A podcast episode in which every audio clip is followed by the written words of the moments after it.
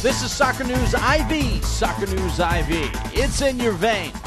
Brought to you by Soccerom.com from Bumblebee to high school to college to the pros. Before the best coaches go to practice, they go to Soccerom.com. Hello and welcome. I'm Stephen Parr, the host of Soccer News IV. Here's our top story.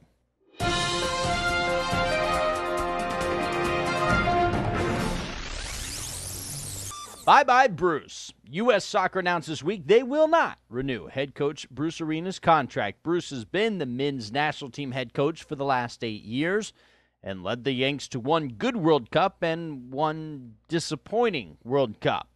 There are some who say U.S. Soccer decided to part with Bruce because of this World Cup, but I think, and I've said on previous podcasts, that this was coming, whether the U.S. had done well in Germany or not.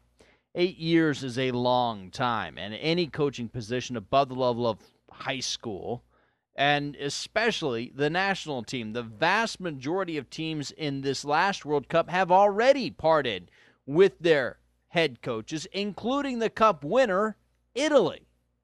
Another national team coach who quit last week was Germany's Jurgen Klinsmann, and that leads to the question of who will take over for the U.S. men's team. Klinsmann is widely considered to be the top candidate. He lives in California, has observed numerous training camps with MLS teams, has kids who play in the U.S. system, won a World Cup as a player, and took third in Germany as a coach. There simply isn't anyone else with a resume that seems as perfect for the U.S. national team job. One little wrinkle, however. Klinsmann has said he doesn't want the U.S. job. I don't know if this is a bargaining ploy for more money or if he really wants to lay on the beach with his family and not have the hopes and dreams of an entire nation stacked upon his head every day. So if Klinsmann does not take the job, then who? It's a pretty big drop off from there. Basically, the pool would consist mostly of MLS coaches like Bob Bradley and Peter Nowak. Speaking of MLS, don't feel too bad for Bruce. He already has a new job.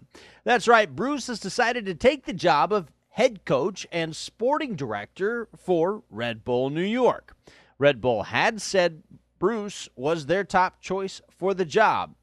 For a team like Red Bull, Bruce does come with quite an attractive resume NCAA championships, MLS Cups, and Open Cup championships two World Cups. Okay, he didn't win them, but he at least took the team to them. But to be honest, I didn't think Red Bull would have been all that attractive to Bruce. The team has been horrible this season and are in the cellar in the East. Team management has been all but absent since just after the home game opening ceremonies back in May. They've lost their GM, fired their head coach, and had both of their stars sit out games for, let's just call it questionable reasons. And just last week, 5,000 people showed up to watch a Red Bull home game in the Meadowlands. That's it. 5,000 people. This is in the world's, well, not the world's, this continent's largest metropolitan area north of Mexico City. I had more people show up to my high school graduation than 5,000. So either Bruce didn't think he could do any better than Red Bull, or he really wanted to be close to home in New York, or Red Bull threw a whole wad of cash at him. My bet is option three. Now, Bruce won't report as the Red Bulls head coach until mid August, just in time to make a run for the playoffs. While one former U.S. national team coach is heading to MLS, another is on his way out. This week, the Kansas City Wizards fired head coach Bob Gansler. Gansler had been with the team since 1999. He led Kansas City to an MLS championship and an Open Cup title, but last season, the Wizards missed out on the playoffs, and this season they are in the middle of a downward spiral. At one point, they were tied for first in the East. They now sit 24 points behind DC and have 10 losses on the season.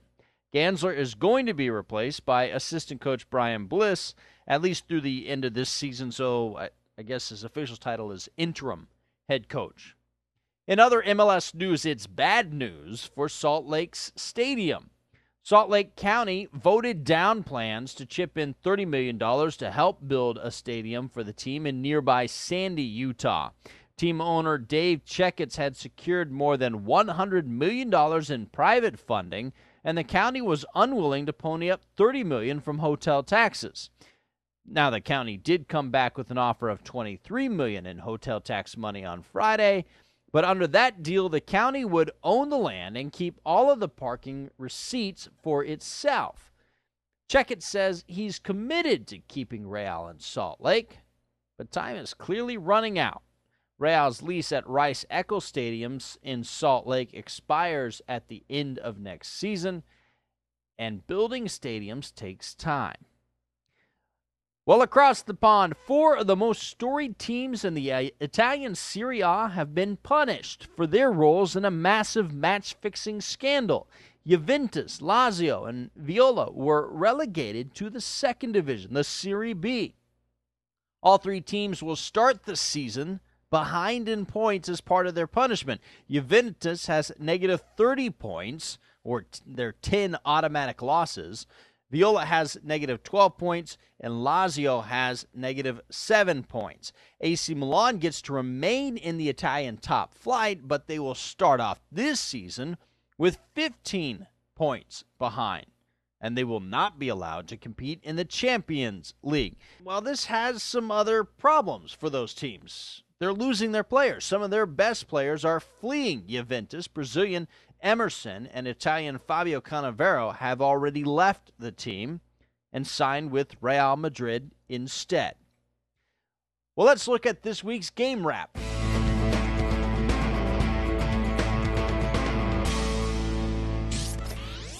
On Friday, Red Bull beat visiting Colorado Rapids 1 0. Amado Guevara put away a penalty kick in the 35th minute.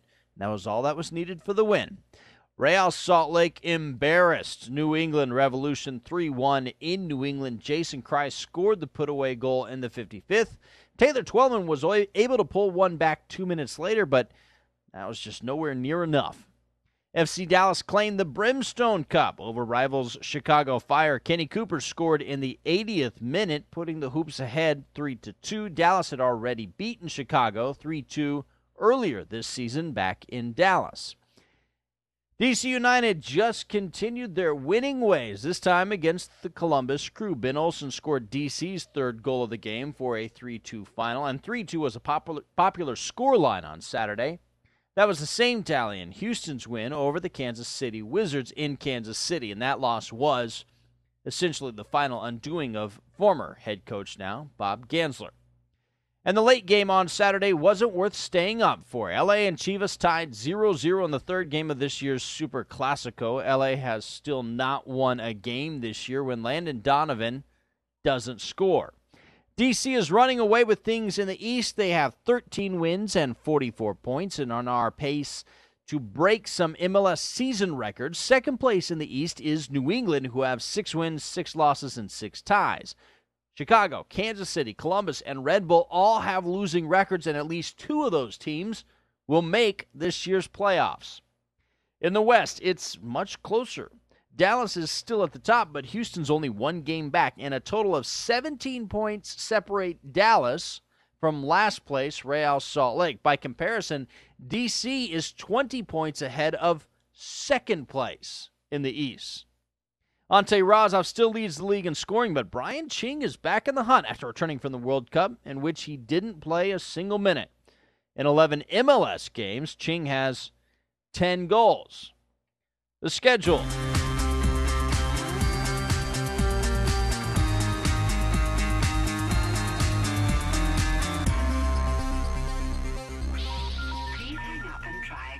On Wednesday, Red Bulls hopes to get some work done in Crew Stadium. Game time is 7:30 and it's available on direct kick. Chivas USA heads to Denver on Thursday. Game time there is 8 Eastern on direct kick and on Saturday, ESPN2's Game of the Week features the LA Galaxy and the Columbus Crew. That match kicks off at 4 Eastern. Red Bull hosts Kansas City in a matchup between interim coaches Direct Kick and HDNet will show the game starting at 7:30. Chicago Fire hopes to douse the Red Hot United in Toyota Park. That match is on Direct Kick at 8:30 Eastern. Houston hosts the Revolution at the same time. That game is also on Direct Kick and at 10 Eastern. First place FC Dallas heads to last place Real Salt Lake. You can see that game on Direct Kick as well. well that's it for this week. I need to give a big shout out to the folks at Soccerom.com for all of their support. For Soccer News IV, I'm Stephen Parr. Remember, Soccer News IV, it's in your veins.